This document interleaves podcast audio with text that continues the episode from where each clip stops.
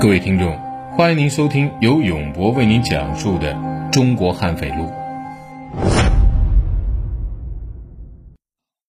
刑警们留下一组人，专门留在东莞寻找李胜龙。这边，刑警队还要尽快的确定杨秋平是不是死了。根据以往经验来说，房间内并没有发现杨秋平，而那一男一女呢，又带着巨大的行李箱。很有可能是将其杀死后，把尸体藏起来带走。这个行李箱虽大，也绝对不可能装得下一个成年女性，一定要碎尸，至少是砍成两截。既然歹徒要碎尸，必然会留下痕迹，这就是法医的工作了。法医们全部出动，仔细检查了这间房间的卧室、客厅，并没有发现明显的异常。在检查厕所、浴室的时候。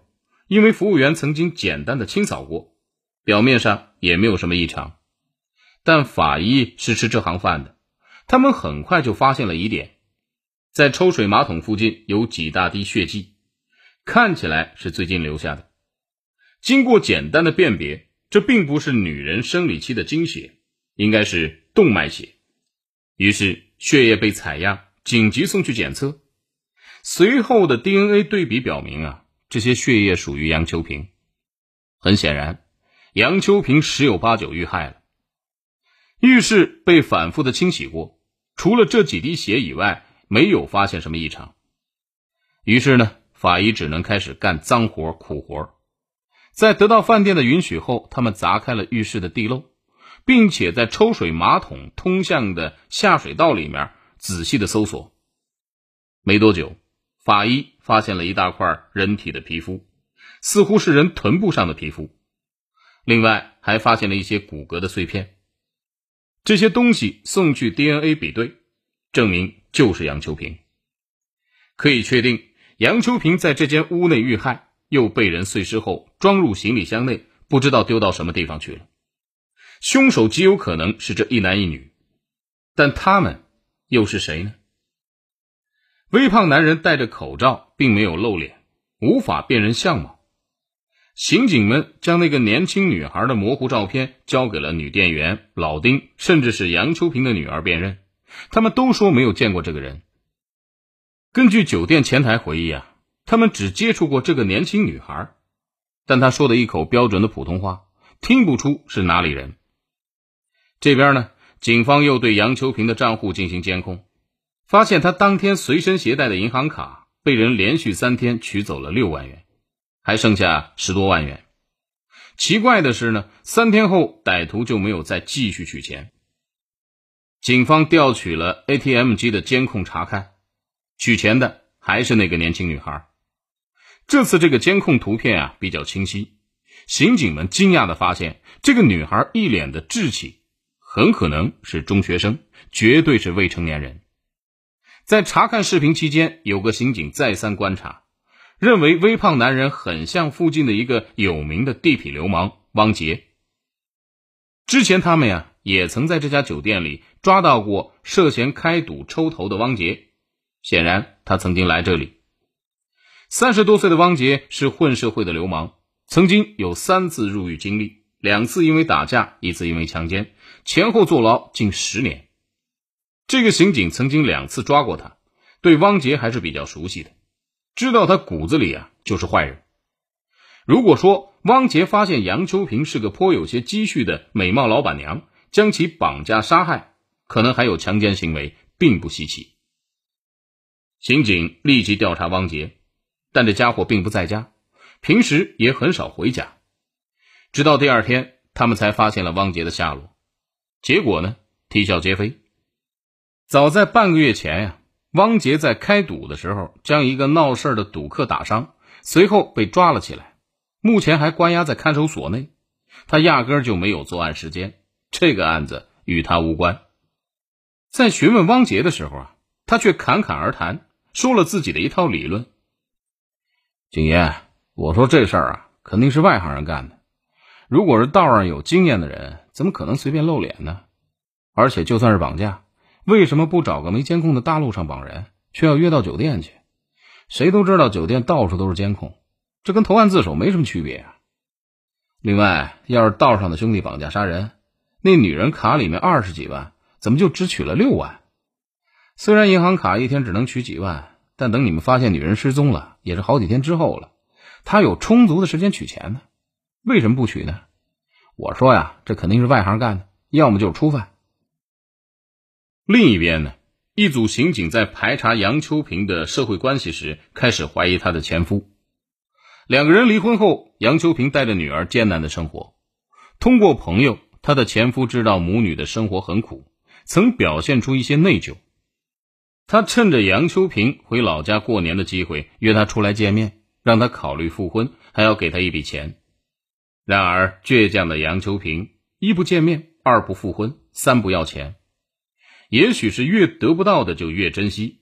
随后几年呢，这个前夫啊都没有结婚，隔三差五的打电话纠缠杨秋平，要求复婚。有一次，前夫还找到省城杨秋平的店里面找人，被杨臭骂了一顿。这前夫啊，面子上挂不住，同杨秋平争吵了起来，怪他一意孤行，做事太绝。当时打了胎，不就没事了？县城也不是他们一家人这么做，打胎要儿子的多的是。杨秋平听完，则红着脸怒骂：“你说的是人话吗？啊，怀孕七个月了，你让我去打胎，再过几天孩子生下来都能活了，你让我杀自己的孩子？而且你也知道我怀孕期间身体不好。”这么打胎，搞不好一尸两命。你考虑过我的死活吗？还有，医生说过，一旦做人流，就可能不能再生育了。你不知道吗？你赶紧给我滚！两个人呢，话不投机，大吵特吵。也许是多年的积怨，争吵中，杨秋平飞起一脚，踢中了前夫的裆部，导致后者的睾丸受伤，还入院治疗了一段时间。前夫妻争吵互殴。前夫伤情只是轻微伤，警方出面批评教育了一通，让杨秋平支付了医药费后和解。没想到呢，这个事儿却传到了小县城内，成为了大家的笑话。说是杨秋平前夫逼着老婆复婚，却被踢伤了鸡鸡。杨秋平的前夫是个公务员，又是局长的儿子，当然是要面子的。据说一有人提到这个事儿啊，他就气得浑身发抖。那么会不会是前夫由爱生恨，杀死了杨秋平呢？确实有这种可能啊。刑警们稍微一调查，发现杨秋平失踪的那几天，前夫正常上班，而且前夫也很瘦，不可能是那个微胖男子。那么会不会是前夫雇凶杀人呢？在前夫的政府机关会议室中，刑警告诉前夫，杨秋平已经被人杀了。前夫先是错愕万分。随后竟然痛哭流涕起来。你控制控制自己，我们这次来是询问你一些情况的。这前夫呢也不是傻子。什么询问情况？你们就是怀疑我。我告诉你们，杨秋平被杀和我没有一点关系。我这辈子对不起他，对不起女儿，想尽方法让他原谅都不行，又怎么会去杀他呢？听说你们在省会打过架。你还被踢伤了，那是我活该。我这种人不被踢谁被踢啊？我重男轻女，逼着他打胎，想要个儿子。他身体不好，医生说打胎很危险，打了以后未必再能生。我私下想，管他呢，要是他不能生，我就离婚，再找别人。结果杨秋平不愿意这辈子做不成母亲，还是顶住我们的压力生了。说起来，我真不是人。她怀孕九个月，肚子那么大了，我根本就没管过她，也没带她去产检过。她生孩子的时候，岳母打电话告诉我，我明明没事儿，却因为一肚子气，就说自己在出差，根本就没去看她。小孩还没满月，我听医生说，杨秋平估计不能生第二个了，就逼她离婚。听说离婚以后，她一个月内头发就掉了一大半。她可是很漂亮的。整天以自己一头乌发而自豪，我想不出他秃着头心里什么感觉。而且他头发还没长出来就被逼着去省城打工了，他那个时候怎么愿意见人呢？都是逼的没办法。说来说去，都是我不是人，现在后悔也迟了。